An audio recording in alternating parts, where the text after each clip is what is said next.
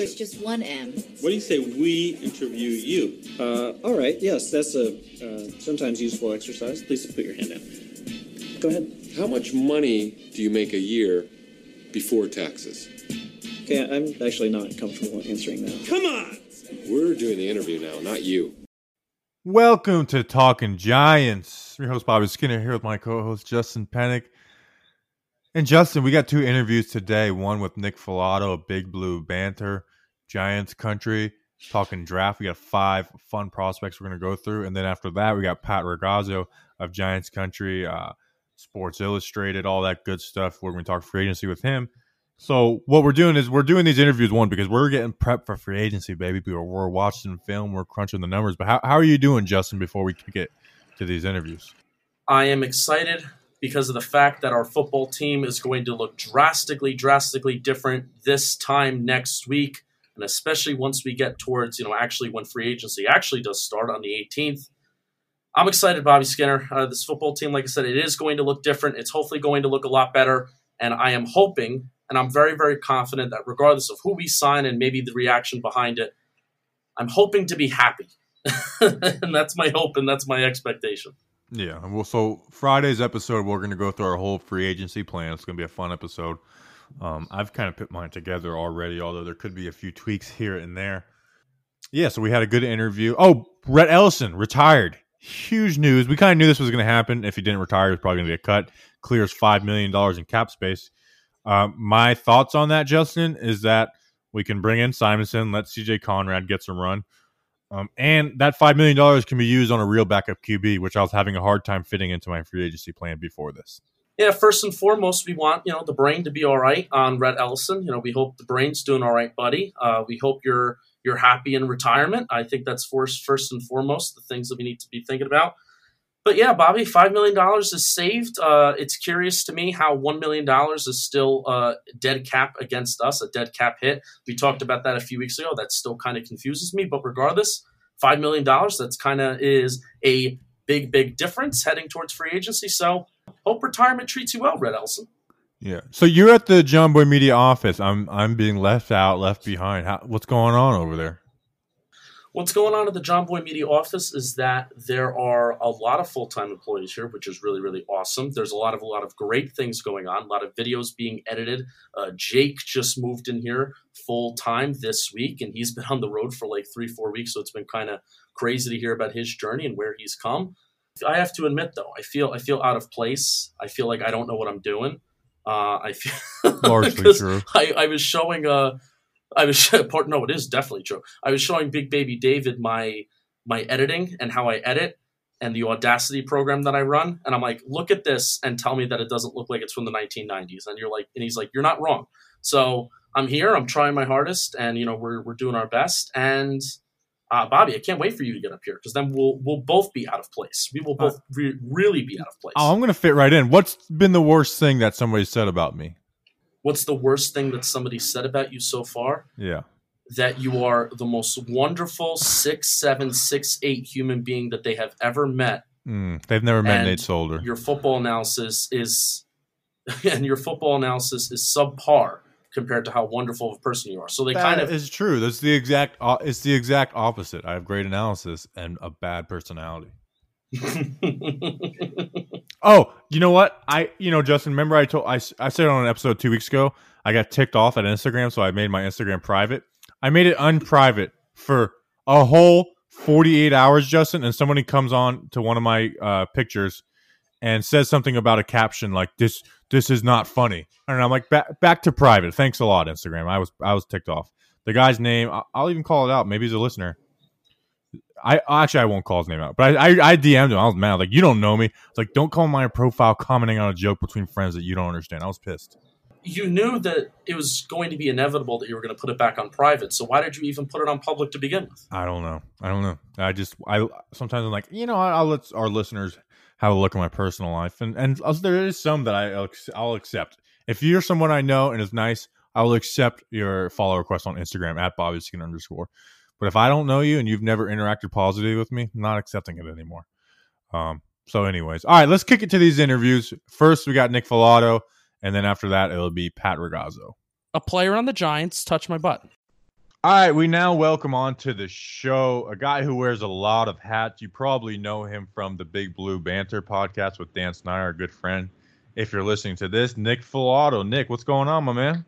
Nothing, man. I'm ready to talk some Giants football. It's a pleasure to uh, see your face and just, uh, you know, get to know you a little bit, my man. Because you know you go back and forth on Twitter, but you don't really put a face to the name. Now we get, now we got to. So. Yeah, you don't you don't get people's tone of voice, and that is my biggest problem. Because sometimes I'm sarcastic, Nick, and like I put out a joke tweet the other night, and I was like, the Giants have their eye on Andrew Thomas because they have their eye on every freaking prospect because it's February. And someone on Instagram is the Giants have their eye on Andrew Thomas per Bobby Skinner. Like, no, no, that is not what that is. So it's good. It's good to get voices into it. Dude, that, that's 100% accurate. Um, Nick, your at is at Nick Falato, and we'll put that in everything. But kind of explain what you do because you know you write for Big Blue View. I know you do stuff with uh, Patricia Traina. You do the Big Blue Banter podcast. I mean, you have a lot of hats. We kind of explain a few of them. Yeah, yeah. So when I uh, I got out of the United States Marines back in 2012, and I was like, man, I really want to get involved in football. So what I did was I ended up going to college, a college that had football, and ended up becoming a coach for that college for a few seasons until I graduated. While I was doing that, I attended the Scouting Academy, which is basically a school ran by a former scout, Dan Hatman. He's a great follow on Twitter. You should follow him, who teaches you just the art and the different nuances of scouting and I attended that. I graduated from that, ended up becoming a teaching assistant there, and latched on with the Inside the Pylon guys, Mark Schofield and everybody like that. I'm sure you guys who are on Twitter know who that is. And I just started writing for them, and then I was able to leverage that into writing for Big Blue View with Ed Valentine and Giants Country with Patricia Traina. And that's kind of what I'm doing right now. I also do the podcast with Dan Schneider of CBS, which is Big Blue Banter. You can find that anywhere. And uh, just love talking Giants football, love talking football, love learning about the game, always willing to kind of put myself out there and try to learn more knowledge because you're never just gonna you're never gonna know enough because there's so many good resources out there especially even on twitter with some of the coaches that you can follow that can teach you about this sport that we all love. Yeah and that's you know i like following you you know i learn stuff from you. And like you said like that's one of my, my favorite follows are coaches who aren't coaching anymore and are like hey why don't you check out this? And i'd send it to people uh, it's good stuff but nick you i asked you to bring five prospects who are under the radar because it seems like around this time of year with free agency, everyone talks about the five big names, and their their free agency plan is to spend twenty million dollars on three different guys, and then in the draft, it is no one talks about anyone that's not in the top ten, especially if you're a Giants fan the last few years. Yeah, and I mean, you like you said, man, you told me five prospects, and I'm going to discuss, pontificate, illuminate about all five of these dudes, and hopefully they can be had a little bit later in the draft, sort of in the uh, light of Ryan Connelly and Darius Slayton in 2019. But I wanted to bring prospects that were the biggest needs of the New York Giants, and I kind of laid out. There's quite a few needs for the yeah. team. There's there's definitely there's more than five needs, so uh, you got to pick you got to pick your favorite five. Let's start at a big one right now, and it's inside linebacker. I mean, the Giants obviously cut out Ogletree Ryan Connelly is a guy I like, but it's also, you know, you got to be a little tentative with coming off a torn ACL. A guy that you brought up is Wyoming linebacker Logan Wilson. He's 6'2, 241 pounds. He had a really good combine, Nick. I mean, tell us about this guy a little bit. Yeah, man, Wilson, I just feel like he's not really getting that much love. It could be because he plays out in Wyoming, not exactly the flashiest of schools. But like a lot of draft pundits kind of questioned his athletic ability going into the combine. But he goes to the combine, he's 6'2, 241, like you said, runs a 4.63, which is a solid time, and then runs a 7.07 three cone, which is pretty damn good for a guy of that size. And he jumped over 10 foot in the broad. Those pretty solid testing. He also possesses a very large tackle radius, something I saw on film, and then it was substantiated at the combine. 32 and 3 8 inch arms. He has strong hands that he uses to kind of keep his chest clean on the interior parts of the line of scrimmage at that second level. And on tape, man, he's super smart and decisive, makes quick decisions and blows up plays in the backfield. I want to say I watched three or four games of his, and typically he showed very good tackle form. And then I watched the San Diego State game, and he kind of lunged a lot, left his feet. And if you type him into YouTube, and that's probably going to be one of the top choices, you'll see that also. He kind of left his feet a lot. But even when he did that, he did it he, would whiff on the on the tackle, but he would do it kind of behind the line of scrimmage to where it would either spill or box the running back towards his teammates. So it ended up actually fitting into the continuity of the defense, anyways. But it doesn't, that's kind of irrelevant. The dude was a four year starter. He was a leader. which we know Gettleman loves. He puts a high precedent on the fact that these guys are starters and leaders at their schools. And his statistics are just really eye popping. He had 409 tackles, 34 and a half of them were for loss, seven sacks, 10 picks, 14 passes defensed, and five forced fumbles at his time at Wyoming. That's insane, man. And I think his stock is going to rise, to be honest. And I hope he's available in the fourth for the Giants. But I think he's a player that some people might not be might not have on their radar right now that might be uh that might be selected earlier than expected. Yeah, I mean, I hadn't heard of him until until you mentioned him, Nick. Now, you mentioned he had 10 interceptions, and obviously, with our linebacker crew, the biggest thing has been coverage lately. I mean, I don't know how many times there was, you know, cover two right over Ogletree or or Mayo. I thought he looked pretty good in man, but and but you said he has 10 interceptions. I mean, what do you think his like his coverage skills are, and, and if, if they'll translate to the NFL, and, and you know, instead of playing against random schools in the Northwest? Yeah, he's not an elite athlete, and I saw one of his interceptions on tape, and what he did was it was a drop back into zone coverage. So he dropped back, hit his landmark, and then it was a it was either the running back or the Y tight end ran just right in front of him and sat, and he was the check down.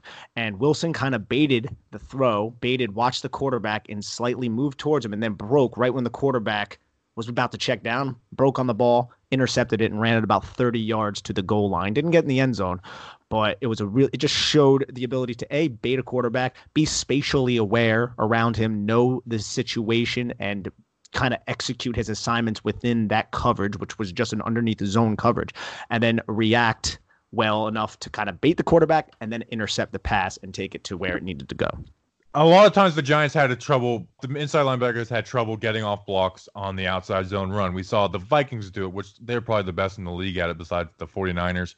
And then the Cardinals did it as well, you know. And, and I think running outside is one of the hardest things to do in the NFL, and it kind of aggravates me when people are just like, "Hey, run outside," and it's just it's not as easy as that. But those two teams did it well. Is he going to be able to scrape off blocks, or are tackles going to be able to seal him, or or is that something that he can work on and get better at?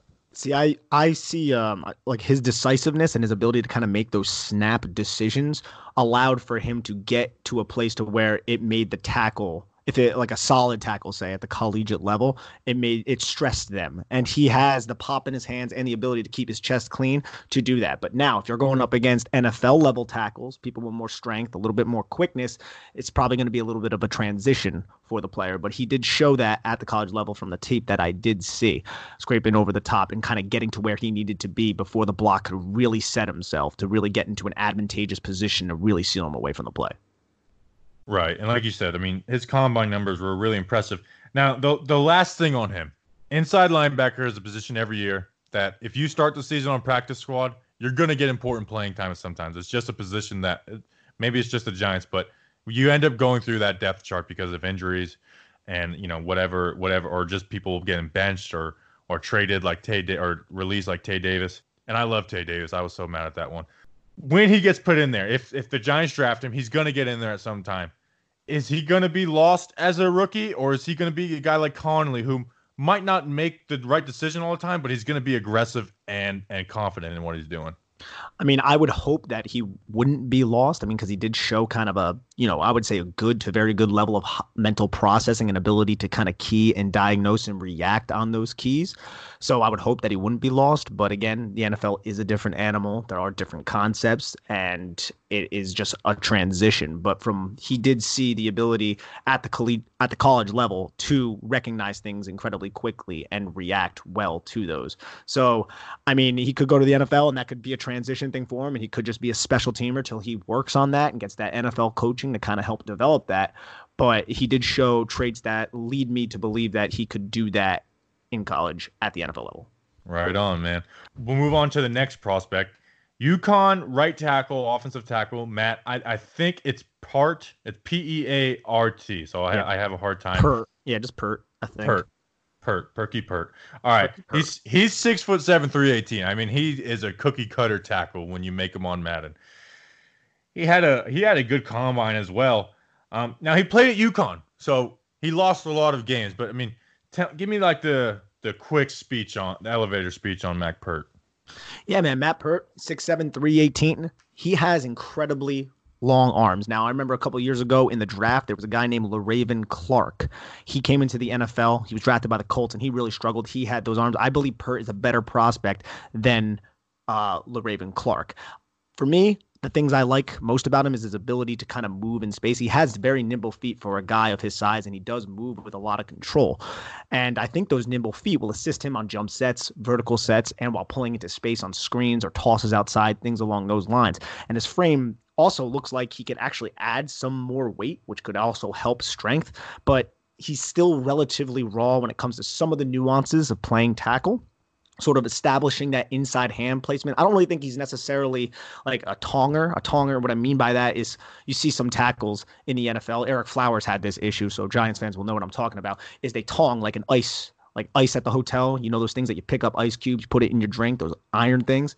That's a tong. And what the tackle does is instead of establishing inside hand placement with good timing and getting his hands inside with good grip strength, you go around and you kind of attach to the shoulder pads, and that's not what you're looking for whatsoever. So I didn't necessarily see that with Peart, but he was a little off with his timing sometimes, and he doesn't maximize the fact that he has 99th percentile arm length. I mean, his arms are 36 and 5 eighths. That is absolutely ridiculous. So that's something that needs a little bit of work. I mean, but that length and his athletic ability and his ability to kind of move the way he does, that's rare, man. And I wouldn't be surprised if a team drafts him way before we kind of all expect, kind of sort of like the Texans did with Tytus Howard last season. I'm not saying it's the same situation or that Peart's going to be a first round pick, but it was just kind of quicker than what we expected because there just aren't a lot of humans who have the size and the ability to move that Peart kind of possesses. And when I was down at the Senior Bowl, I was standing next to Matt Peart when he was getting interviewed, and I was just looking up at him, and I was like, man, this guy is uh, very well put together. Let's see how he does out on the field. He went out there and he held up well against talent that is from the SEC, from the Big Ten. So, I mean, he definitely did himself uh, really well at the Senior Bowl and at the Combine. I mean, it ran a, uh, 5.0640, and he did 26 reps on the bench with those anaconda vines that he calls arms.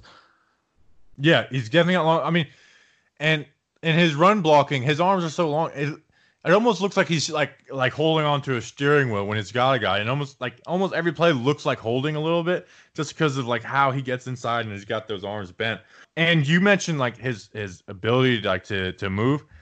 Usually tackles, even in the best, you see him have a hard time maybe getting to a backside backer on on an outside run. I mean, there was only one time I watched him the UCF game, and there was only one time where he didn't get to the second level and like you don't see tackles pull much in college. I mean, he was always was able to get to that linebacker. That was something that that stood out a lot with the guy. Now, I think he, he's a little raw in the pass game, but like you said, that's things that could work on. Um, I do have trauma from guys just opening their hips too early because Nate mm. Solder did it like every single snap this season. Yeah, the, the, hip discipline is definitely something that shows up from time to time, and he was obviously he was playing at UConn, not playing that high level. So at the NFL, I could see edge edge prospects deep or edge players, and defensive ends, you know, hitting them outside once, hitting them outside twice, hitting them outside the third time, and then on that third down, you hit that outside foot, uh, quick jab step, open his hips, and then just go right inside with a counter, and that could be uh, problematic. Right, and there was some stunts that were not picked up at all. You know, sometimes you could blame the O line coach. It's, it's one of those things we just don't know unless you're in that film room. Now, do you think for the Giants though he would be kind, you know, because there is those top tackles? Do you think he would be kind of a redundant guy with Big George? Now, you mentioned him, you know, being like a Texans guy, so I I thought maybe like a third round guy. But do you think he would be an option for the Giants taking a tackle like second round or later? I mean, I don't think Peart will be in the first round. I just want to clear that up. I'm just saying it might be one of those teams I value him just because of those raw traits that he possessed, the athletic ability.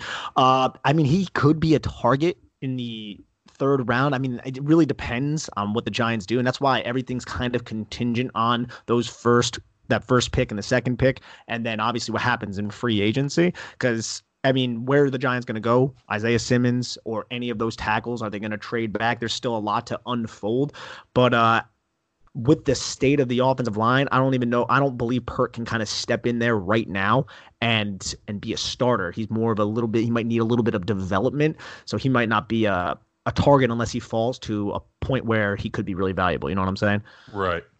Now, before we move on to the next guy, I just want a, a quick, rapid answer. Andrew Thomas, Mekhi Becton, Jedrick Wills. Tristan Wirfs. Who's your number one guy out of the four? Right now, my number one guy is Wirfs with the with the caveat that I need to watch a little bit more films. I only have about one or two on each, so there is that caveat. But I do like Wirfs. And what was the sigh for? I gotta ask. Well, I'm just in love with Andrew Thomas, and I feel like I'm on like I feel like I'm on on an island. I just, I just think he's so freaking good. I think he does everything better. I think he's and like the combine, people are like because he didn't run a great 40, he didn't have a great bench rest, but Yeah. he had the best shuttle time, and I feel like that's the most important. It- like it- that's it- much more important than a 40 you're- time. You're definitely right. And I just I think the game that I watched of Andrew Thomas, he just it seemed like because he he obviously plays at Georgia, so Georgia likes to run the football. That's their main point, and they're built off the play action passing game. And I'm just uh, sometimes in his pass sets, and this is not all the time by any means. I just felt like sometimes he was a little bit heavy footed, and his pass sets weren't always super clean. But I still like him as a prospect. You're put like we're putting him up against Wills, Wirfs, and. Yeah. I'm a huge Wills fan too. Go. I need to get more Becton, but I'm a huge Wills fan too. So it's it's like pick your it's pick what like yeah, which Thomas. you love. Yeah, Thomas sometimes yeah, I like the first the first Tom Thomas Wise watched against LSU and you know, Chaisson is a like people say he's gonna go top fifteen. But if you watch that game, you wouldn't think that guy's gonna be drafted because I mean Thomas just shut him down and like you said, there is some things he needs to clean up. Like there's sometimes he crosses his feet in his pass sets. I don't know. I, I fell in love with the guy, but I will say when I watched Jedrick Wills, it's a lot closer than I thought it was going to be. I do like Wirfs, although I just feel like he can be an elite guard, and think- maybe that's Iowa bias because we've seen Iowa guys do that before. Play, he just seems like Yeah. everything that an elite guard would be. Not saying that he Well- won't be a good tackle. It's just I see him being like amazing there. Yeah, and I and I and I think you're right because Wirf's biggest issue is sometimes he oversets against speed. He did that in college a little bit, right? So how do you prevent somebody from oversetting on the edge? You put him inside and you put a center and you put a tackle next to him. But I still feel like Wirfs that's a very correctable thing with an athlete of his size and his movement ability, kind of uh, like I was saying with Peart, like those things. And Wirfs is just a much better prospect, more refined, more technical than Peart. I think the much valuable position in the NFL is the tackle position, and I feel like he could do that at an All-Pro level with some development and you know a little bit of time, and he could definitely be an excellent guard too. But I think he would excel as a tackle uh, too. But I love Wills, and I mean this. It's awesome the fact that the Giants are picking this high with all these options because sometimes. As Giants fans, we've had a pick, and we're like, well, you know, the guys we kind of wanted are, you know, they're kind of gone. So I guess we'll go with X player, and then um, Eli Apple and Ereck Flowers happen. So Yeah, and I, I didn't think the tackles would be as close as I thought going into it, and, and I, I think I said it last week. I'm at a point where you know, and a lot of times we don't we don't really get to know who these people like these players are as people. You know, like you know what goes on in the head of a player is sometimes just as important as what they can do. You know, physically. Where I think they're close enough to where if one of these guys is like this guy's going to be a grinder and he's going to work hard every day, and someone has some, a few character concerns, I feel like that is almost enough to set one of these guys apart. And I, I think all four are really good. So Yeah, I 100% agree. And again, it kind of puts a really uh, Gettleman in a really unique spot because you have Isaiah Simmons, and that guy can transform your defense and be that kind of centerpiece of the defense. But you could trade back if one of those three teams directly behind you want to trade up for a quarterback or what have you. Then you can kind of have if you have Wills, Wirfs, Becton, and Thomas all graded in a similar uh, ilk, then you could do that, acquire assets, and then take that player. It just depends on what route he wants to go. Right, and it's it's a conundrum, man. Because Tom, like Simmons, is my like I want him, I want him, Oh, but my head's like pick tackle. These are really good tackles. You need to protect your franchise. But next on the list, Alton Robinson, Syracuse defensive end. He's 6'3", 264. I saw his kind of numbers, and I was like, okay, we'll see what he is. But I really like this guy when I watched him. I thought he was gr- like really quick off the ball. He had great pad level, great power. I mean, what makes you like uh, this kid out of Syracuse? Yeah, man. So first off, the edge class really isn't deep, and that's problematic for the Giants because the Giants obviously need edge help. But Alton Robinson is a player who has high upside could be around a little bit later because his background is a little bit turbulent to say the least. I mean, he has some red flags. He was a JUCO transfer to Syracuse from Northeastern Oklahoma A&M, and he has these red flags because he played at a JUCO because he was accused of stealing in high school, along with some sort of physical altercation against an ex-girlfriend. But before all that kind of transpired, he had a ton of upside, and Power Five programs were really interested in him. But all of that led him the JUCO route. And to his credit, by all accounts, they seem to really focus on how he kind of took ownership of it and was very contrite. So that's really good. That's something you want to look for in a prospect, and that's why he ended up going to the ACC because of that contrite nature and the, that kind of attitude. But his best season, man, it came in his junior year, which was 2018. He put together 17 tackles for a loss and 10 sacks, but he failed to repeat those numbers in his senior season due to offensive coordinators paying a lot more attention to his side. Obviously, that usually happens when your team doesn't have uh, high end talent. I mean, in 2019, he had four sacks and nine tackles for a loss, but he still showed those positive traits that I'm sure you saw on film quick feet, flashed explosive explosiveness up that arc, like the first, second, the third step. But his motor wasn't always in gear. That's one criticism sometimes okay. on the backside. But uh, I didn't necessarily see uh, a ton of that on film, but that's definitely a criticism that I've heard of Alton Robinson. Then okay, first, I, I, was going to ask you about that because I, wa- I only watched the Clemson game, and I get Clemson can blow can you know end a game quickly. Um, it did seem like he slowed down a little bit, so I wanted to ask you about that because that was the only game. Yeah, it was. It was more towards the end of the game. It might have been more of a fatigue issue, but uh, that's what you're referring to. I'm imagining.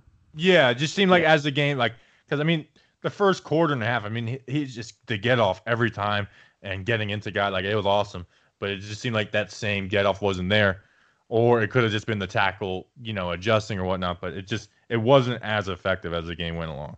Yeah, I know. But when he is on, man, he has that first step explosiveness. I mean, he combines it with violent hands too and heavy hands and uh, that's really intriguing and that does show up on the film i believe he's a solid run defender and i did end up watching a lot of his 2018 tape and a lot of the plays that he ended up making were kind of on undesigned or designed unblocked plays from the backside and stuff like that. Quarterback zone reads where he used quick decisive nature to kind of explode and use that first step quickness to kind of react and just hit the quarterback in the backfield. A lot of tackles uh, for a loss kind of came from that uh, kind of play type, which doesn't mean he's beating people one on one. And I don't want to kind of use it against him because it's still a player that shows mental processing and anticipation and all those kind of things you're looking for. But um, that's probably something that uh, you want to consider. That's maybe why some of those numbers were really high, and then they started paying attention to him, and that just stopped happening. But man, his quickness, decisive, those decisive nature led to the, some of the big hits and those huge plays for Syracuse's defense in a lot of those situations. But I mean, like I said, ideally you kind of want to see him dominate high end college level tackles using his athletic ability combined with a pass rush plan, ability to counter, converting speed to power, which I did see him do on a few different occasions. But that's why he's not a top level prospect, you know? That's why he might be able to be had in the late third, fourth round, something along those lines. And he does have a lot of tools in his toolbox that can be developed by a good coach and then be exploited onto the NFL. Right. I will the next guy, and listen, I, I will always admit that I am not a good judge of cornerback play. It's another, uh, you know, we have a Notre Dame corner and Julian Love who's played safety. Troy Pride Jr. He's 5'11, 193. What do you got on this guy? Yeah, so Troy Pride, when I was down at the Senior Bowl, there was three Notre Dame defensive backs there. The two safeties, Elliott, uh, Gilman, and then Pride. And I would just see a golden dome fly through the practice, undercut several routes, and be very sticky in man coverage. And I was like, who the hell is that? It was Troy Pride Jr. And he was a boundary corner in the NFL. I mean, in at Notre Dame. But I believe he can come in and with the current state of the Giants secondary, it's very young, obviously, but as all of us Giants fans know, the Giants were 28th in passing yards allowed. They were torched, mainly from that nickel position, from the slot for the offense. And Haley and Ballentine, as much as I respect Grant Haley for his physical yet diminutive. Uh, I mean, he's diminutive in size and his physical nature. He's just a liability in coverage. And then Ballentine got just straight up picked on in that Packers game. I mean, you're going up against Aaron Rodgers, but I would rather kind of see him maybe on the outside. He doesn't seem like he's more that slot type. But right. they need nickel help. And I believe Troy Pride can kind of step into that role. I think he has the hips, the athletic ability to do that. And he went to the combine and he was able to show that. He ran a 4 4. He jumped 35 and a half on the vert, just under 10 on the broad, which isn't great, but his three cone was 694, which is a very solid time for a defensive back under seven. That's kind of what you're looking for. So I look at Pride and I think that he can kind of compete if he's drafted a little bit later, I think he can compete to play that nickel slot position because the Giants, that was just a straight liability for them last season that was exploited just time and time again by basically every offense. And we saw it. I mean, with Grant Haley, I mean, who was the uh, Trey Quinn? The, the Redskins in the first Redskins match, Trey Quinn running deep downfield. Case Keenum missed twice, and I'm like, dude, Yeah. Trey Quinn is burning Grant Haley. What the f is going on? And it was just a mess the entire season. I think Pride, with that athletic ability, his ability to stay in phase in man coverage, which he does do. I mean, he stays on the hip pocket. He's pretty reactionary. He doesn't get too handsy or anything like that. So I uh, kind of like what he can show later on in the draft again. From uh, and hopefully he can come in and compete at that position if the Giants do go that route. Right. Now Grant Haley gave up like an 80% completion percentage. And sometimes he had good coverage, but he just had no ball skills. Like I just I don't think I've ever seen him make a play on the ball and uh at least not in 2019. Is Troy Pride someone that does show that a, a- at least a little bit? I don't have any of his statistics up, and uh, at the Senior Bowl, I could speak for mostly. I did see him really kind of showcase his ability to undercut routes and time them well to kind of knock the ball away. Uh, his his wingspan isn't really necessarily anything to write home about, but uh, I believe he has the ability to kind of turn his head, locate. I saw that a couple times. Use good body control, jump with good timing. I mean, his explosive uh, his explosive testing wasn't necessarily outlandish. 35 and a half isn't outlandish, but it's uh it's enough for sure. And I did see a recovery speed, which is something else I want to look for, especially in nickel corners when you are have you give a receiver a two way go because you can overcommit, open your hips one way, and then they can go the other way, and you need to be able to flip those hips and then explode and move after and try to get into that hip pocket of the receiver. And I believe he can do that. He has that recovery speed. I want to say down at the Senior Bowl, I think he was going up against Denzel Mims on the line of scrimmage, and Denzel Mims owned him at the line of scrimmage, released outside, and it was beautiful.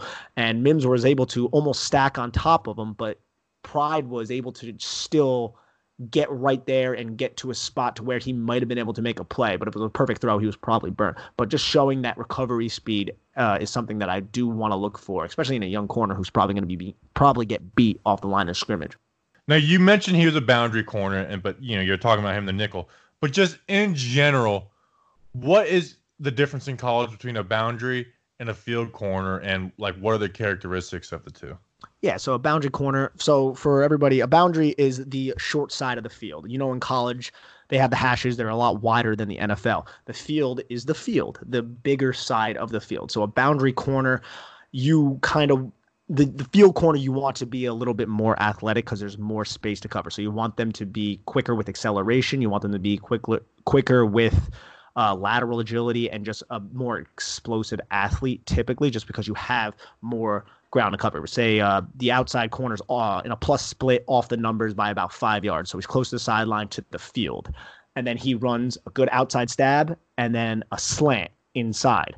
You want that cornerback to that side to be able to get on that outside hip, stay on top, depending on your coverage, of course, stay on top of that receiver and use his athletic ability and his stride and all that stuff to just be sticky in man coverage. Whereas a boundary corner doesn't, I mean, you still want him to be athletic, do not get me wrong, but he could be a little bit more physical depending on how you construct your defense. And he doesn't have necessarily as much ground to cover. But the cornerback position is all predicated on athletic ability. So, and then there's the nickel position, like we were just going over. That's arguably the hardest. And you look at guys like Chris Harris Jr., who have kind of made their living in the nickel and have been Pro Bowl time and time again. That's very, very impressive because being nickel, you have a two way go. Usually, usually for boundary or field, I usually say boundary corner, and that's just me speaking of players that or cornerbacks that play outside. They don't have uh, the two way go usually because they kind of either set themselves leverage outside or leverage inside and give the receiver whatever way and try to deem the direction of the receiver's route. You know what I'm saying? So, but nickels don't necessarily have that all the time. Granted, they have some linebacker help, some safety help at times, but it's definitely a more demanding position when it comes to uh, the line of scrimmage discipline and uh, fluidity in the hips and things along those lines. But yeah, basically the difference is you have more ground to cover. Long-winded answer. Okay, okay, I like it. Now another Notre Dame corner is already on the Giants, and Julian Love, and you know I expect we expected him to play nickel from, or at least I expect him to play nickel in the start, and then he's playing safety, and then he gets some reps at free safety finally in the Bears game, and then Pepper goes down, and they put him at strong and up in the box. And I, I love Julian Love. I thought he's extremely talented. What do you see the Giants doing or doing with him? And you know, Joe Judge has you know preached not putting uh, square pegs in round holes. I mean, where do you see Julian Love fitting the best? Is it ba- is it staying at safety or moving back to nickel? Yeah, so uh, it's interesting because the Giants have obviously a new defensive coordinator in Patrick Graham coming in, and Jabril Peppers is going to be back healthy, and you still need to find that single high guy. And Dan and I were talking on Big Blue Banter about could Love possibly transition to be a single high player? Because on, there were certain things I saw on tape, and it takes a lot to be a single high player. You need to understand how to bait a quarterback. You need to understand angles, several different coverages. You need to do a lot of different things and not just be a really, really good athlete. But I feel like Love showed exceptional like first and second gear on a couple plays where he was chasing guys down from the backside, like explosiveness and just uh, an ability to run very very fast that I didn't necessarily thought he possessed. And I can't remember which game it was, and I want to cut the clip up if I can find it. It was later on in the year, but I was wondering if the Giants maybe were going to try him out there if they do not get a single high guy uh, in this offseason because he does have some of those raw tools and maybe try him out there but I'm not 100% sure if that's going to be the direction because I think the Giants will look to add a safety, whether it's in the draft or in free agency. It's still kind of yet to be seen. But if he doesn't end up going out for that single high role, then I think he's just going to be a three safety kind of package, especially if the Giants cannot find a nickel corner that's competent enough. I think they would try him out there, move him in the linebacker, have him blitz, have him be an alley defender coming down as the unblocked defender, something that Jabril Peppers does at a very high level. I do believe uh, Love will be kind of used as an interchangeable piece and a sub package player and dime and things like that. Uh, but it's all kind of contingent on if the Giants are going to try to bring in somebody to fill that single high role. Because I think it is interesting if they give him that crack in training camp. I think he has the athletic ability. But again, like we were even uh, just talking about before the podcast, Bobby, the Giants took forever to get Love on the field. We were all clamoring, let's get Julian Love out there. Is he just not ready? And he finally went out there and he played really well and he showed out. So maybe I don't know if it's a learning thing or exactly what kind of took him a while to get on the field. Not just Jabril Pepper's injury, but what kind of took a while to get on that field. Maybe it's the same with him playing single high. Now, I'm not saying that's necessarily the case, but it's just something like a thought that if the Giants do not get those players to fill that position, that maybe he'll get the crack and maybe he'll even do well with the right coaching. Uh, right. What do you think? What do you think about that, though? I, I like it. I mean, I see him because, and you know, uh, Patrick Graham in Miami you know, he he liked to run, like you said, the the single high safety, playing center field, and I get that his defense is multiple, but at the end of the day, it's really a three four defense with a with a single high safety. I think he's got like he you know he showed his combine testing, he's got the ball skills. I mean, he led the the a college and and deflections. Now, nickel is a huge need, like you said. So part of me wants him to just go there and do that, and I think he has the skills to do that. I mean, I thought he was, I thought he was going to start week one at nickel. I really did and I'm not. I'm usually not. I'm usually not very quick to pull the triggers on corners right away, or, or rookies right away. But yeah, I see him in that free safety role. But and we'll get to when we talk about the next guy. I also have said that I don't think Julian Love has shown enough to where if you love a guy at free safety, whether it's in free agency or the draft, that you say, ah, we don't need to get that guy because we have Julian Love. Oh, um, of course, hundred percent. I think Love is definitely the uh, the secondary plan when it comes to that. Right. So now next, and we talked. Me and Justin talked about it uh, on on a podcast last week. I had a hard time finding a safety that I liked that would be in the Giants' range besides Antoine Winfield Jr., who might be just my favorite player in this draft, uh, regardless. But you told me about Clemson safety K'Von Walker, 5'11, 206. And I watched his game against Ohio State, and I was in love with this guy because he did everything. Um, you know, they blitzed him a lot. They played him in man coverage, obviously zone. He didn't look great against the run, and you know that big that big J.K. Dobbins run, he just got he got made to look silly. But I really like this guy and his aggressiveness. Yeah, uh, K'Von Wallace is uh he's a good prospect. I, I called him Walker because I have bad handwriting dude, your handwriting. I saw that little video. Honestly, though, Bobby, I don't think it's even. I don't think it's as bad as mine. I have, dude. I don't even hold a pencil correctly, which is one of the more embarrassing things about me. But like, I just, I just refuse to to do it. So I write like, and it's gonna give me arthritis, and I'm gonna be like 45 years old with my hand fucking like falling off. But that's kind of irrelevant. But yes, I do understand the uh, the plight you have about handwriting, uh, poor handwriting. But you know what? It's the uh, nature of the beast with us. But man, I really wanted to talk about Jeremy Chinn in this Uh, he's the FCS Southern Illinois dude, but he just tested himself way out of the Giants' range, and he might even squeeze into the first round. And then I thought maybe before I brought Wallace's name, I wanted to bring Jordan Fuller's name. Now he's somebody who has a lot of tackling flaws, but I thought he could be a good single high safety. Yeah, I didn't like Fuller when I watched him. I wasn't a big fan, honestly. Nah, I just thought he had ability to range, but his tackling flaws were a lot, and uh, he just ended up running slow, something that I did not expect him to do at the combine. So I was like, yeah, he's done. But no, K'Von Wallace, man, 5'11, 206 pounds, 31 inch arms. So he's not overly long. And admittedly, I, I do need to kind of grind through his film. I mean, I watched a lot of Clemson on Saturday. So on Saturdays, so like I have like a solid foundation, but I haven't really grinded or write a, a scouting report on him yet.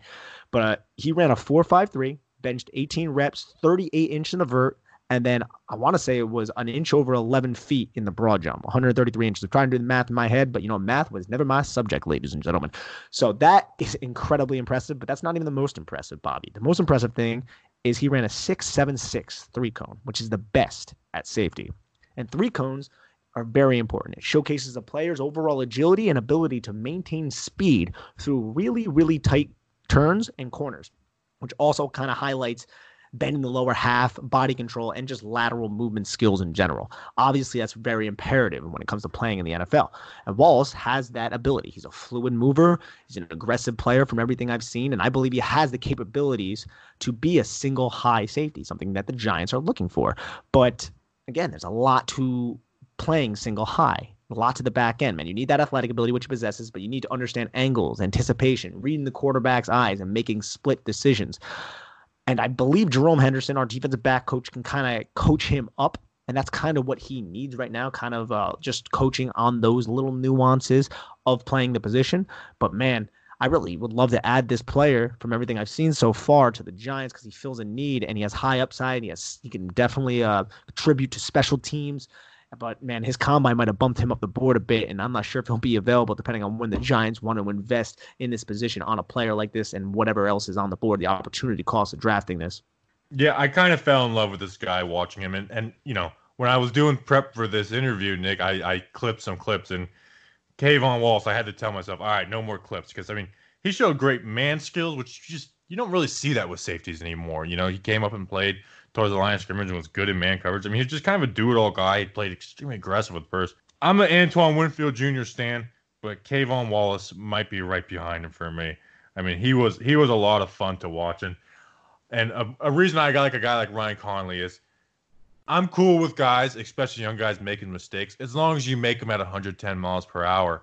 And I thought that was like I thought that was something K'Von Wallace did. Is there was times where he made mistakes in that game, but man, he was aggressive making them, He's and he would re- he would recover quick. So I uh I liked him a lot. So and his ball production too. His ball production is also another good aspect of his game. Had five career interceptions, 15 passes defense, with 10 of them coming in 2019. So that's something that you're obviously looking for in a deep half safety or single high safety.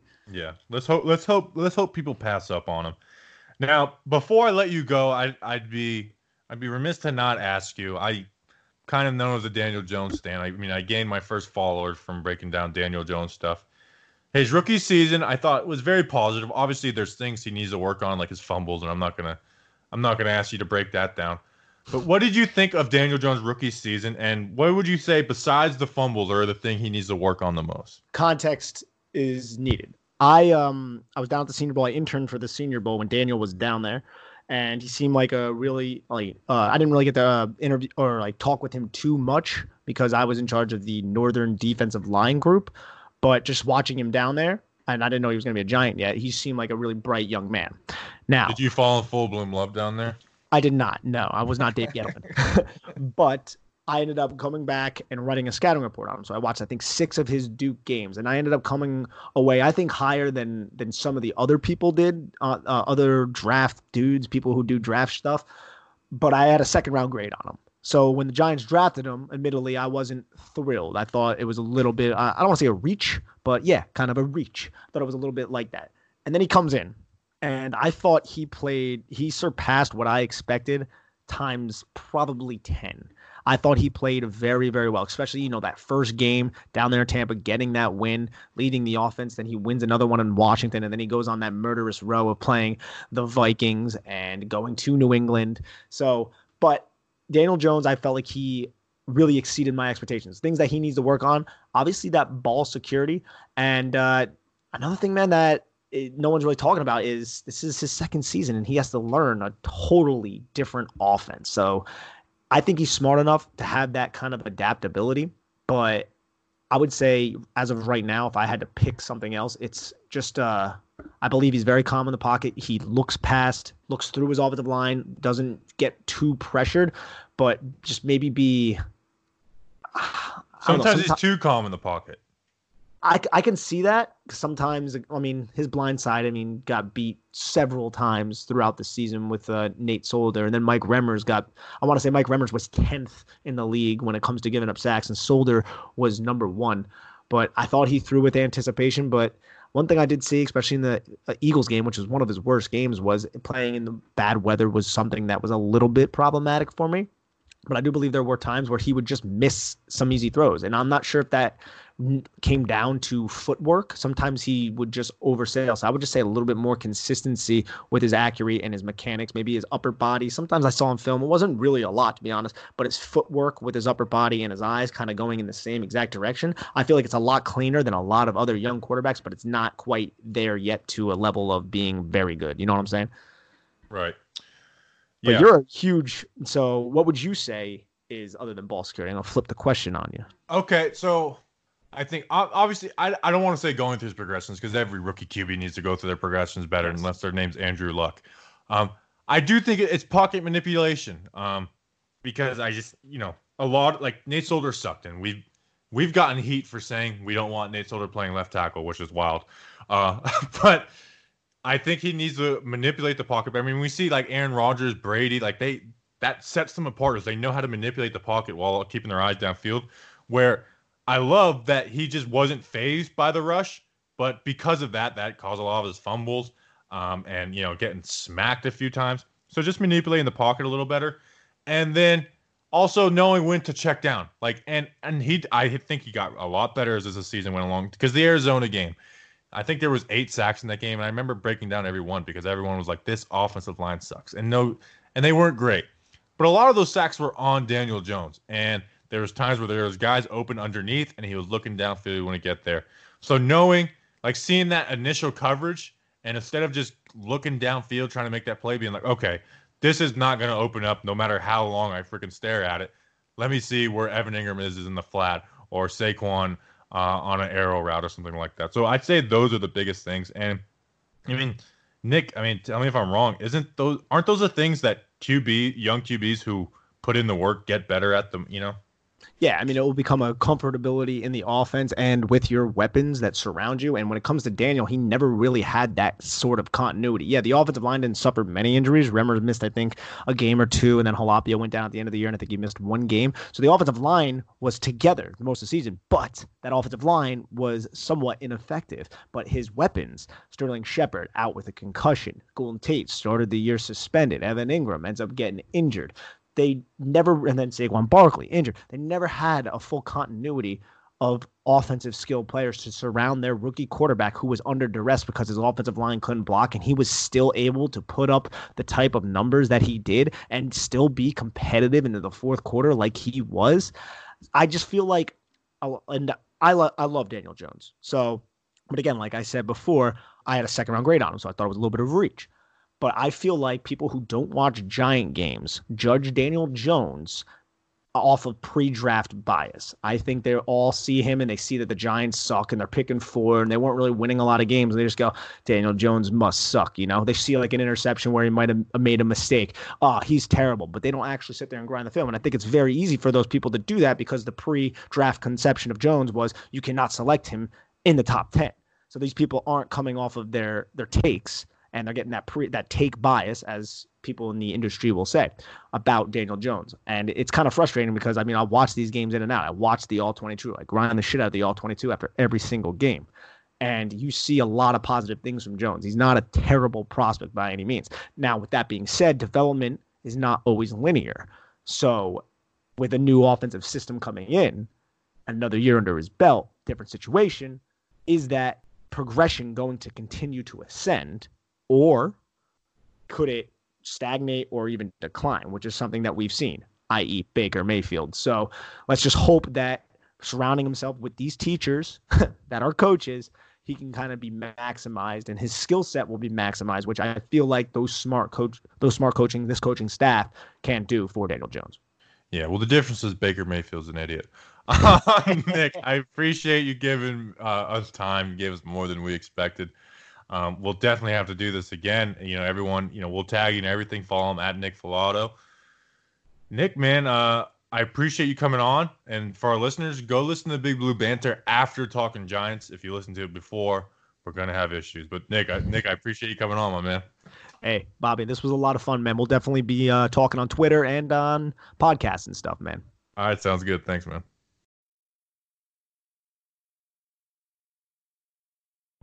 Come on, pay attention in there. Let's go. We got a beautiful day. Work.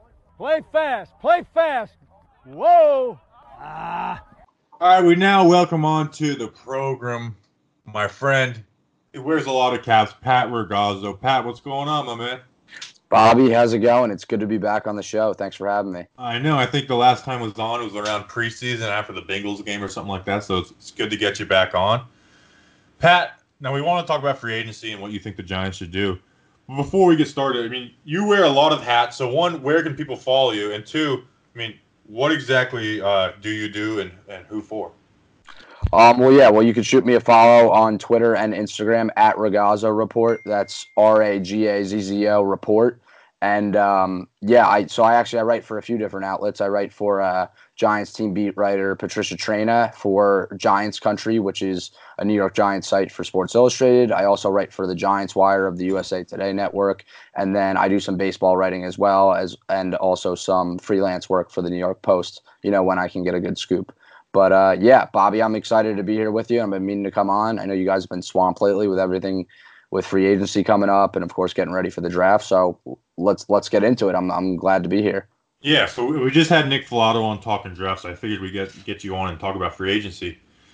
Now, there's a, a lot of names. The Giants have, you know, 75 million and maybe more cap space going into this if they make a move on Rhett Ellison or, or make some other kind of moves.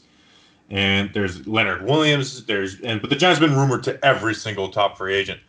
I mean, who would be your number one target if you were going to go down through like your your free agency plan? I'd say, I guess, number one target from a standpoint of like, who are you going to spend the most money on? Obviously, the Giants have been linked to edge rushers like Yannick Ngakoue and um, Jadeveon Clowney, who would command top of the market money for around 22 million, surpassing Demarcus Lawrence. But honestly, I don't think that they should go that route. I think that um, really someone who they should spend the big bucks on is Byron Jones, uh, the cornerback who could also play in the slot and free safety um, from the Dallas Cowboys, and he's going to command you know top cornerback money, which would be around 16 million per year. So uh, I would say Jones would definitely be my top target. Yeah, and he's right there with me too, and I believe Justin, he's probably his. And you know, we did our free agency plan with Danny, who who writes for us, and Byron Jones seems to be a consensus, and uh, I like him a lot. I mean, I, I think you mentioned he's played uh, two positions, and I get that he doesn't have the stats, but he's he is like just shuts guys down and they don't throw at him. Um, whether it's you know going against Michael Thomas or, or, anybody in the league, I mean, you just go through his like game logs of, of catches and targets. It's just unbelievable. Like the stats don't make sense, and a guy like this doesn't usually hit the free agency market. But Dallas has kind of put themselves in this this situation with as good a, with a with how good they've drafted. Well, yeah, you hit it on the head. Byron Jones, um, you know, even though he's more of like a slot corner and a free safety, he still covers number one receivers like Michael Thomas. Um, and also, you know, for the majority of teams, they, you know, teams can kill you in the slot. And we learned that firsthand last year when the Giants had Grant Haley and rookie Corey Ballentine kind of thrown into the fire when, you know, they, they were definitely not suited for that position. So, if they do go out and get Jones, um, it really saves them having to go out and get a regular, true outside corner and a free safety and free agency. You know, it kind of just kills two birds with one stone by bringing in Jones. If they don't get Jones, I was thinking maybe like along the lines of like a bringing in like a Bradley Roby or a Bashaud Breeland, you know, who could play inside and out. Um, but then also they would have, probably have to sign a free safety, whether that's Jimmy Ward, who would command you know a lot of money and. Uh, I, I also like Tre Boston. Remember, he came in uh, free safety from the Panthers, a Gettleman guy. He remember he came in and tried out for the Giants last summer, and for whatever reason they didn't take him, and he went back to the Panthers. Yeah, I thought for sure once they brought him in, it's like okay, this is a done deal. Um, even though they could have got him in free agency the first place when they brought in Bethea, you know, looking back at that, that was a mistake. Although Bethea was misused, but you, I mean, you mentioned Jones playing free safety. Do you actually see him being used back there? I know Joe Judge and, and Patrick Graham have preached this multiple, you know, uh, not putting uh, round pegs in square hole stuff. But do you? I because for me, I just see him being like you put him out at corner on, on the best receiver and you let him shut a guy down all game. Yeah, I think that's he's going to be used probably in both in both senses. He's going to be more used as put on the number one receiver most likely and defending the slot if they need him to. And you know if they need someone back there with range, which they desperately so desperately have not had for quite some time. Um, then I think that he's going to be used there as well. But I mean, a lot of it also has to do with uh, is DeAndre Baker going to be used more to his strength this year in press coverage? Uh, what's Sam Beal going to be like? And and I, Bobby, I had mentioned this to you on Twitter, but uh, in in your replies, but I think that Corey Ballentine showed a lot in the outside, lined up on the outside um, in preseason last year, and then they kind of moved him into slot because they had a need there, and he was really overmatched. But I think that he probably will move back to the outside and you know that just adds to the corner depth. But uh, but but yeah, to answer your question, yes, I think that mainly Jones is going to be on the best receiver on on whatever offense they're playing.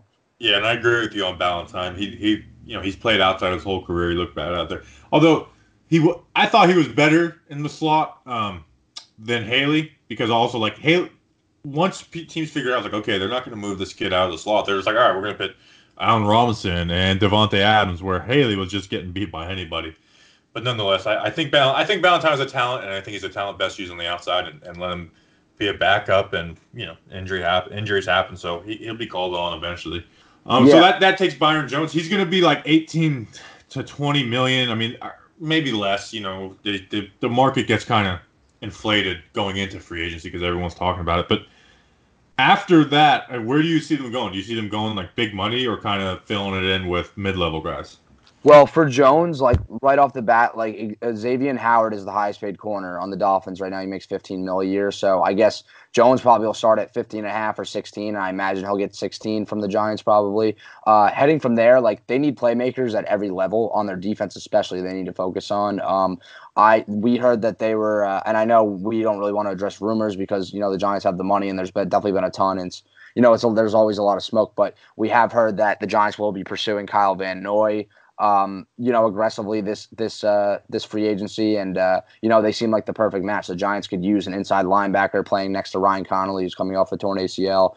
Um, Van Noy had a really good year last year. He's, he's tw- uh, turning 29. He had six and a half sacks. You know, not only does he help with the pass rush, but he also is uh, you know solid in pass coverage. Uh, he's a veteran, championship, you know, seasoned, and also he played for Joe Judge, so it seems like a perfect match now. Yeah, I actually I haven't went like full into Van Noy, but I just went ahead and, and watched his his first half against the Chiefs, and I was impressed. And you know, to for all I, I spent a day watching linebackers today, and Van Noy was the one where I was watching was having the most fun watching out of you know Schobert, Martinez, Littleton. Um, no, he, he was playing a different position because he was mostly on the outside, but nonetheless, it, it was fun watching him. So yeah, I, I, I like Van Noy. But I will say this: What if they don't get Jones? Do you think they should go and get like Clowney or or one of these other edge guys? Um, no, Ngakoue is probably impossible at this point. Yeah, Ngakoue is probably po- impossible. Uh, I'm not a big Clowney guy just because like his injury history is, you know, I know he hasn't really been suffered a significant in, uh, injury, you know, in since early on in his career, but you know, he only had three. He's an impact when he's on the when he's on the field. He did only have three sacks, but he is an impact. They have to pay a lot of attention to him. Um, you know, kind of freeing up the opposite side. Um, but I just like I I wouldn't give him that huge contract. I mean, I think that they should learn their lessons from uh you know the Olivier Vernon deal, and like it's just like it's it's too big of a risk, and they have too many holes to fill. Um, I think that they should go after a guy like Robert Quinn, who had a really good year for the Cowboys, or with 11 sacks, or maybe they should um, sign Shaq Lawson, who Spotrac has them has him both of them actually projected. I think Quinn is supposed to make around 11 to 12 million a year, uh, which is also the number for Van Noy and Littleton actually. Uh, now that you mention it, and uh, and and Shaq Lawson is supposed to make, I believe, anywhere between eight and 10 million. Um, of course, there's Leonard Williams who could potentially come back, but like I mean, Leonard Williams at this point is kind of just a compliment. I know he played you know, pretty well for the Giants. But I mean, they got to bring in a couple other impact players if they're going to bring back Leonard Williams. And Leonard Williams is also a guy who we've heard he he said he wanted, or the rumor out there was that he wanted 15 million. He's not gonna. He probably won't get that number, but maybe somewhere between 10 and 13 million is my guess at this point. Do you think that they should bring back Leonard Williams? I definitely think they should bring back Leonard Williams. One, just because the trade, and I get called a homer, but the trade, I just I have a hard time wrapping my head around. Even though I think Leonard Williams is a really good player, but yeah, Leonard Williams isn't gonna like fix your pass rush. He's gonna help with it, and he's gonna get pass rush. But he's just not. I, I know he's listed as defensive end, but he's not an edge kind of, edge player, so he's not gonna have that same impact on an offensive tackle. So I would bring him back. But I, I do agree with you partly on Clowney. Clowney is someone I would like to bring in. I think he's a really good player. I, the sack numbers don't tell the whole story on him. But I also think he's super risky. I mean, there's rumors of him like not playing hard all game um, the injuries have been a, concern, although he hasn't missed a ton of games. He's he had, I think he's had like five surgeries. Uh, you know, he's been playing hurt. So while I would be cool with Clowney, I, I do think he's super. I think he is probably the biggest risk of a, a big money free agent um, this season. Yeah, and then also uh, Marcus Golden too is a potential uh, re-sign. Obviously, um, you know, there's it's been floated out there that there's mutual interest of uh, of bringing Golden back this year. He had, of course, he had 10 sacks, the most for a Giants linebacker uh, since LT in 1990. But uh, I actually spoke to a source too that confirmed at least interest from Golden's side. So he does want to be here with the Giants, and uh, you know, I, he was a good player. I think that um, if they signed Kyle Van Noy and you know wound up spending big money on on Byron Jones and then and then brought in Golden. You know that would be a solid trio at least in free agency, and then maybe bring in like a, one of the lower tier, uh, least uh, lesser expensive, maybe defensive end slash edge guys, like maybe even like a Vinny Curry who might be available and they could possibly get for cheap. Right, he's, he's someone I haven't even thought of. Yeah, Golden is is it's it's a tough case because I like Golden. I think he I think he like those ten sacks are real. People try and discount him, but they were real. He was a, he was one of the best players on the defense, even though the yep. defense wasn't good. But I you know I've been playing around with numbers and different guys, and you kind of like forget about him, like him when you add like that Leonard Williams is most likely coming back. You you know, and then like I, am with you on Byron Jones, and then right there you have you know thirty something million in cap taken up right there, and then you're looking at other guys and you almost forget about Golden. But yeah, I think he's someone that they might bring back. He is someone though I also think Pat that might not get the big of a payday as some of us are thinking. I know some people think like ten to twelve. I wouldn't be surprised if Golden's numbered like was seven or something. So maybe that makes it more reasonable. I'm I'm not like I don't I don't have any like information on that. That's just kind of that's just pure speculation. But yeah, he is uh, going to be a really interesting free agent to see what other teams think of him. I think that uh, seven is definitely a fair number for you know his given his production. Like he is very productive uh, in getting after the passer. Uh, at this point, he's kind of you know based off the year he had, he's kind of just really a pass rushing specialist. But pass rushers are very valuable, so yeah, that that would make his price tag. I I, I my guess was about eight million, um, and I think if that's you know if the price range is around there, then I think maybe they do bring him in. Uh, I think ideally, or they bring him back, I should say. Uh, I think ideally on the defense, it would be uh, you know if they re-signed Golden, signed Kyle Van Noy, you know, signed Byron Jones, and then drafted Isaiah Simmons at, with the fourth pick. I, I I know that you're a big Isaiah Simmons guy, and you know, so am I. And you know, he's a generational talent that I, you know, this defense needs given how poor they played the last three years. Yeah, let's let's talk about um, Simmons. Well, I want to talk about the offensive free agency, but you, since you brought up Simmons, is he the pick for you at four? Um, if he's there, yes, absolutely. Unless they, unless you know, Godfather reference. Uh, unless they're made an offer they can't refuse, they have to. St- they're staying there at four, and they're taking him if he's if he's there. And uh, you know, the only question is if he's there. Like you know, the Redskins. I think that the Redskins honestly might draft Tua. Um, at this point, um, if they don't, they're slated to get Chase Young, and you know everyone thinks the Lions are going to get Jeff Okudah, but you know Isaiah Simmons might be the best overall defensive player in the draft. Uh, he ran a four three nine at 230 pounds and he's a linebacker. And, uh, That's faster than Jeff Okudah, who ran a 4.48 at the combine, who's the best corner in the draft in his lockdown. So I just don't see how the Giants could pass on him, and they just got to hope that no one jumps on him before that because it definitely could happen. Yeah, I think a lot of people are discounting that Detroit might take him, but I've been on the offensive tackle train. I, I really like Andrew Thomas out of Georgia. But man, Simmons, it, it just would be so hard to pass in such such a position of need of inside linebacker. And if you if if they have a feeling that they're going to draft him, I, I think it really changes the way they attack free agency too. Let me Go ask ahead. you this, Bobby. Now, the Giants couldn't pass up on Saquon Barkley two years ago because he was a generational talent and someone who they pictured, you know, being the best running back in the league and wearing a gold jacket and having a long career with them.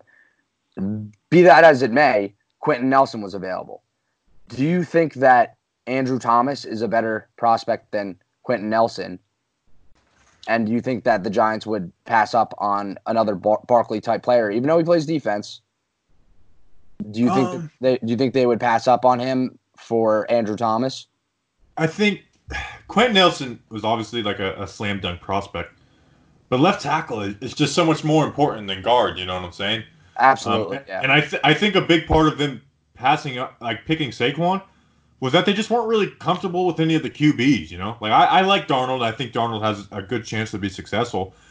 But I think you know with Allen there is the you know he was ac- inaccurate and as good as the season as he had that kind of like bit him a little bit was his inaccuracy this time. Sam Darnold like you see how much the Giants like prioritize a guy who's going to just be like no nonsense football and we see kind of Sam Darnold's like off off the field kind of stuff. Um, Rosen has the you know the the some red flags even though like people don't like to um, like acknowledge them. They they're real. Like there's, there's a question with Rosen. Like how much does you do you love football? Even though I, I like Rosen too, or liked him. Um, and then Baker with his. So I I think picking Saquon had more to do with uh, the QBs than it had like oh best player available. And I just don't believe like any of the trade offers that they got. Like the the Denver trade that uh, Benjamin Allbright. I just don't believe him. I don't really believe anything that comes after out after the draft, and especially stuff that comes out well after the draft. You know what, Bobby? Though, like, look at the narrative. Like, the narrative was that the Giants had to get a quarterback in the 2018 class, and they were all can't miss. And you know, the best one out of that class was taken in the last, the end of the round by the Baltimore Ravens. Like, the narrative was the Giants could only get a quarterback that year, like they were going to be in QB hell for years and years and years. And it, honestly, Daniel Jones, if he was Daniel Jones was in that class, he looks like he's the second best one behind Lamar. So I just don't. You know, that's obviously it's an early take right now. Like we got to see what Daniel Jones does in year two. But you know, overall ability wise and as a polished passer, Daniel Jones is, you know, he's he'd be one of the best in that class. Yeah. Would there be a you know a do over of a draft and and putting him in with with that class? Because right now the jury's out on Josh Rosen. Uh, Baker had a really bad sophomore year. Josh Allen proves that he can take you to the playoffs and you know, but he's not polished as a passer. He had a 58% completion percentage, and his deep ball is really inaccurate. Uh, Sam Darnold hasn't played enough games, even though he's shown flashes, and Lamar was MVP. So really, uh, I mean, the Giants got their guy last year, and you know they are headed in the right direction now. And and I do understand, like I like yes, Quenton Nelson was he's a beast, but yes, he played guard. You're right. Um, left tackle is very important, especially when you now you have that franchise quarterback, and you gotta you got to um, you got to protect him. And I do agree with you. I like Andrew Thomas a lot. He's a you know he's a prototypical left tackle. He's dominant. I know you've done tons and tons of tape on him, and and and I've watched your film breakdowns of him. I think that if the pick if they don't go defense with that pick, then yes, I would be happy with Andrew Thomas, and you know it would fill a long term need. The thing is, though, I just don't. Again, like we've been saying, I don't see them passing up on Simmons if he's there because he's way too talented. You don't.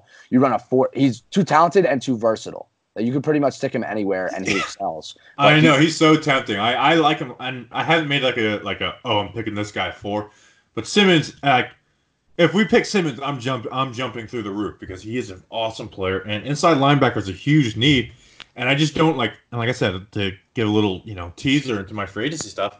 Those top three guys of Blake Martinez, Littleton, and Schobert, I'm not really in love with any of those three. I mean, I've only watched one like full, you know, all 22 tape uh, on each of those guys, but I just none of them showed me traits. So like, man, this guy will really come in and set you an inside linebacker. So if you don't get Simmons and you're really not like settled at inside linebacker, uh, depending on what happens on free agency. So yeah, I I would be thrilled with Simmons. I haven't made a decision of who I want yet, but I like I said, Sim, like you said, Simmons is just a freaking freak, man. You could do all kinds of things with him. He like he excites the crap out of me. What what really excites me about Simmons, just you mentioned he can play inside linebacker, and he did take a lot of snaps there at Clemson. I think he'll more be used probably as an outside linebacker, and he is he can get after the quarterback. He's proven he's an edge rusher, and as well as like he's very good in pass coverage. So think of this now, a linebacking corps potentially with Ryan Connelly, Kyle Van Noy, Isaiah Simmons, and then you got Lorenzo Carter and Oshane Ximines, who you know are more better suited for lining up on the line as as edge rushers. Uh, you know they were they were used more in the end of the year, and they and they played well against the run and pass, uh, lining up there. Um, but really, just having Simmons back there kind of reminds you of like how the Cowboys, you know, their defense is really well, and they love to do the two linebacker set with Jaylon Smith and Leighton Vander Esch, or Jaylon Smith and Sean Lee mostly this year, who you know finally stayed healthy and had a great year. And those guys are just flying around, and and that's honestly what I picture with. Uh, you know, with Simmons pairing with either Ryan Connelly or Kyle Van Noy or whoever's back there. Like, you if, know, that, if if you get Simmons, Van Noy, and Connelly, it's just a very it's a very versatile defense. Like I, I now I do see Simmons playing more on the inside, but then you got Van Noy who lines up on the outside, and like you said, they can both play both positions, so you can use them in different ways. And then you have like the perfect backside backer in Connelly, who just plays unbelievably aggressive. We'll see how he comes back from the torn ACL. But yeah, it takes a position that is might be the weakest on the team right now, and would turn it to maybe the best on the defense besides the you know the inside defensive line with with Dex Dalvin and uh, uh assumedly presumably Leonard Williams. Yeah. So the thing is also that I wanted to bring up is uh you know the Giants defense even when they had 2016 when they were one of the top you know units in the league they haven't been able to cover tight ends in quite some time. So, you know, signing an Isaiah Simmons and signing a, either a Littleton or a Kyle Van Noy, like that eliminates a big problem that the Giants have had. And they'll, you know, they, they won't be getting torn up by guys like Blake Jarwin every time they play the Cowboys. Yeah. yeah. So we've talked a lot of defense. Let's talk offense. I mean, you got a guy in the second round that you would go offense. Is there someone in free agency? Because, I mean, at the skill positions, you're kind of saying QB, running back, wide receiver, although there's some debate about wide receiver. I you know, they got three guys they can go out there and start and you be confident in with Tate Shep and Slayton. Um, tight end, you got Evan Engram, and even if you trade Evan Engram, you got a backup like Kaden Smith. So that leaves offensive line. I mean, what do you see them doing if they're not going to get one of those tackles in the draft? Well, yeah. While they're before we get to offensive line, while their skill group, you know, looks like it's set, a lot of those guys were injured last year. Like, uh, you know, Barkley was, and Engram is still in his walking boot. He got foot surgery. Of course, he was injured last year and has been the last couple, two years. Um, you know, Sterling Shepard has concussion issues. Golden Tate uh, really was the only one who was healthy, but he was suspended. Uh, he also had a concussion last year. Um, and da- and yeah, of course, Darius Slayton had the hamstring starting the year. But you know that group never really was on the field at the same time. Yes, they have Kaden Smith now, who I like a lot too, as like a you know, he's like a typical tight end, like very good blocker in the run game and, and a very good pass catcher and route runner.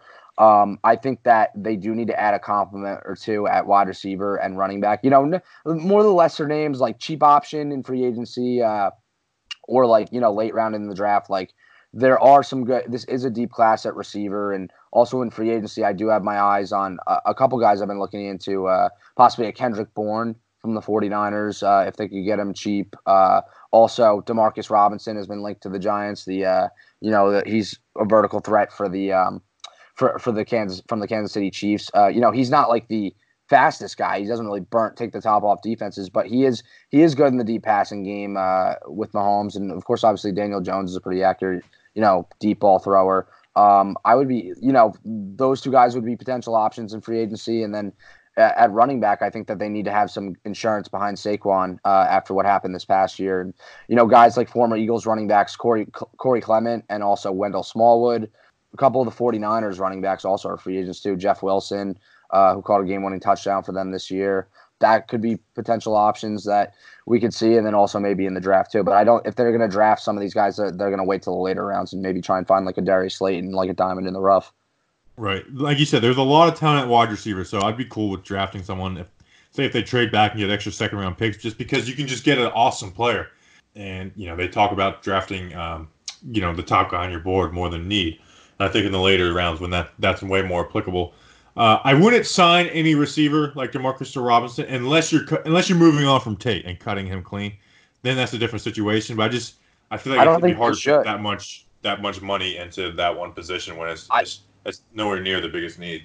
I don't think that they should. I think Tate, uh, yeah, Tate, you know, he drops balls here and there, but like he's a really good receiver and he's a big playmaker and he makes some, you know, spectacular circus catches. I really Right. like Golden Tate. Um, one guy, I like Tate too, but I'm saying if, if they're going to go out and spend mon- like real money on a receiver, yeah, I just I wouldn't. I just feel like it'd be kind of a waste of some cap when you have you know Shep who got that contract. Tate, you know, he's on about nine million a year. Slayton's cheap, obviously, but still. Um, now you mentioned running backs. I I I think backup running backs a huge need. Uh, Danny brought up Carlos Hyde, which could be a decent option. But I do I do agree with you, man. They need to get a backup running back, and I I get heat for this. I'm just not a Gallman supporter. Um, I've always liked Gallman because he's like good with yards after contact, but I, I don't know what it was. I think the coaching staff, you know, was down on him, and he was a healthy scratch a lot in the end of the year. Uh, I don't know what they're looking at now. Uh, you know, I don't know how this new coaching staff, you know, looks at him. Uh, you know, he had his chance and he played pretty well, you know, but he, of course, he couldn't. Then he got the concussion like almost instantly after, you know, he had his first like big career game without Saquon. But uh, I that's interesting that Danny thinks Carlos Hyde. I, Carlos Hyde's not coming here to back up Saquon. He Carlos Hyde wants to be a starter. He, you know, he's a productive guy for uh for the Texans, and you know he's someone who you could pair with, but he's not someone who's going to sit behind a workhorse like like uh, Saquon Barkley. Not to mention Carlos Hyde's going to be a very expensive option, so I don't think there's a shot. Like Demarcus Robinson, the receiver, like obviously you said he's probably going to be expensive, and I agree he would be a good option, but he's just too much money than they're probably going to spend. Um, running back is just so tricky because uh, the way a lot of the league looks at it now that a guy like I mean like Hyde was he was supposed to back up Lamar Miller until Lamar Miller got hurt. It's just it's just a tricky position with a guy who hasn't had like the greatest success, but it's been pretty decent. So I think that's why he brought up Hyde because I don't know. It's just a lot of times you see these running backs in the free agency market that aren't the top guys, and you think, oh, surely someone's gonna get him, and then it's like two or three weeks and nobody's even touched him. Yeah, yeah, no, for sure. That's uh yeah, they'll probably if they don't if they don't bring in like a cheap, you know, free agent running back option, which I could see them doing, then maybe they'll draft one late or find one undrafted. I mean, Gettleman's Gettleman's pretty solid at finding undrafted free agents, so we'll see we'll see who he picks out this year. But he got Nick Gates and you could say Grant Haley. Grant Haley's more suited if he's used right. Grant Haley's a good football player. He's just not really like a defensive back. Like he's more like a box safety um, and a really good tackler, good good instincts and everything, and and and good nose for the ball. But let's uh, move over to offensive line. You, you did bring that up. Obviously, that's our main focus. The Giants have holes at center and left tackle and potentially right tackle. But I mean, you floated the idea of maybe the Giants bringing in a left tackle and moving Solder over the right side. We talked about Nick Gates maybe you know competing for a spot there. Uh, what do you think? At least for, from my standpoint, uh, I know I had mentioned this to you off the air, but uh, I, I think that may be an interesting option if they're not going to draft a left tackle in the first round. Maybe um, you know signing Andrew Whitworth for for a year. You know he's still proven to be a really good player the last three years. He's 38 years old, and maybe like a one year, 12 million dollar deal could get him to you know come over back to come to the East Coast and uh, you know maybe move Solder over to the right side at least just as like a stopgap option. What do you think about that?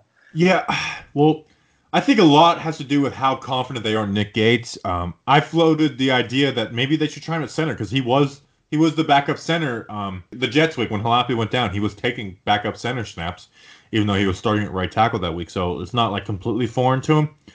I know people don't like this, but I, I wouldn't be like I wouldn't be screaming mad if Halapi was brought back. I don't think he was as bad as people made him out to be, and he was a lot better than Pulley when Pulley got his chance. Um, but I just think starting Nate Solder at left tackle is just really it's it's taken a huge risk because he was he was the worst tackle left tackle in the league. He gave up the most pressures. I mean, we there was games where, and this is kind of a question I've like said to myself: Would one who would have won the game the Giants more games in 2019? Andrew Thomas or Isaiah Simmons? And I I just lean Andrew Thomas because there was you know fumbles and Jalen needs to clean that up himself. You know, I, I'm not going to blame everything on the left tackle, but there was times and there was times where it'd be a fourth down and uh, Nate of gets blown up and Jones has to get throw while he's getting hit and it's an incompletion. So I think he just there was games where if you have a good left tackle, the Giants would have won. I don't know, maybe like two. Yeah, like the Jets game, I think they win that game. The Bears game, they probably win that game. I just think there's games that they win if Nate Solder isn't as bad as he was. I agree with you in spirit, and they definitely do need to upgrade at left tackle. He got Jones killed on a lot of plays, and it caused a lot of turnovers because he's getting killed from his blind spot and you know the ball stripped out without him even seeing it. But the Giants' defense is the reason why they lost so many games. The, the main reason for why they Right. lost so many games. as a whole. But I'm saying like if you're Yeah. just like filling one position, I definitely agree. The defense was was you know much worse than the offense, but. As, as like just a singular player, I feel like a left tackle would have been more valuable in 2019. Yeah, given their situation, I don't think they really would have. Maybe they would have won one more game, but I, I think that uh, I think that that yeah, that for their defense was just so beyond bad that even if they had the leads in some of those games with, you know, with with no turnovers and better offensive line play, I think that the defense would still blow it down the stretch. Yeah, So, I can't I can't deny that. Oh, they were they were they were pretty bad. Yeah, yeah. so it's it's it's a huge offseason for the Giants. There's going to be lots of movement. I mean, I put out a post on Friday that the Giants spent like tw- a little over 20 million on new additions, and that is going to be way different this year. Um, it's going to be an interesting draft now that QB has been finally figured out. Now that's been you know it's been talked about forever. It's going to be a huge it's going to be a huge offseason. Pat, before I let you go, what's your at so people can follow you before we go? Oh yeah, of course. Uh, yeah, you can find me on Twitter at Ragazzo Report. That's R A G A Z Z O Report with a T at the end, and you could also find me there at the same handle on Instagram. And also, of course, check out my work on Giants Country for Sports Illustrated, Giants Wire for USA Today, and then obviously in the baseball world for Metsmerized Online for USA Today, and then also catch me in the post on occasion whenever I have a good scoop. So, Bobby, it's great, great, uh, great speaking with you, and I'm really excited for uh, you know for free agency to start. We're, we're getting closer, and then uh, you know that'll that'll feed us and kind of get rid of these speculation and these rumors. So I'm I'm really glad we got to talk tonight. Yeah, man, I'm, I'm ready to know more than anything. All right, thanks, Pat. All right, thanks again from Nick Falato and Ragazzo for coming on. Make sure to go give those guys a follow. We appreciate them. Like I said, we'll be back Friday with our free agency plans. I'm really looking forward to. it. Been spending a lot of time on this and just getting it perfect, just perfect. And what's funny, what's good about it, Justin is that it's definitely not going to be wasted time because our whole plans are going to go up in smoke uh, as soon as free agency starts. Because of course they're not going to go by our plans because they they don't they don't listen to us. There's even a chance that there's some rumors that get floated around Friday morning about, you know, who Giants may sign this person. Giants are definitely going to sign that person. And by Friday morning, when we record Thursday night, the episode's just going to totally go up in flames. And I cannot wait for that to happen. Speaking of rumors, how about how about Brian Stevens of SNY.TV? How about that? How about that? People f- fell for a literal fake person. I guarantee you, we should we should honestly run a poll and we should run a contest on guess whose burner account that was. And if you I think win, it was or if you incarcerated come up, you think it was incarcerated Bob? That's what people are saying. He blocked me, so I wouldn't know. Right. So we'll uh we'll do in about six months. We're gonna start our own fake account and we're gonna do something like that. So just be on the lookout for it. Um, maybe we'll say like, um, the Giants are looking to trade uh Will Hernandez. So in six months, when some random guy says the Giants are looking to trade Will Hernandez, just know that that's us with a fake account. No, Sam Beal. Giants are looking to trade Sam Beal. Let's keep with let's keep Never. the continuity of uh, the same players here. That's true. That's true. Shout out Big Blue Kickoff Live, Sam Beal. All right, we appreciate you Shout guys. out We'll- Sam Beal, Ring of Honor. we'll, we'll, we appreciate you guys. We'll see you uh, on Friday. Until then, let's go, big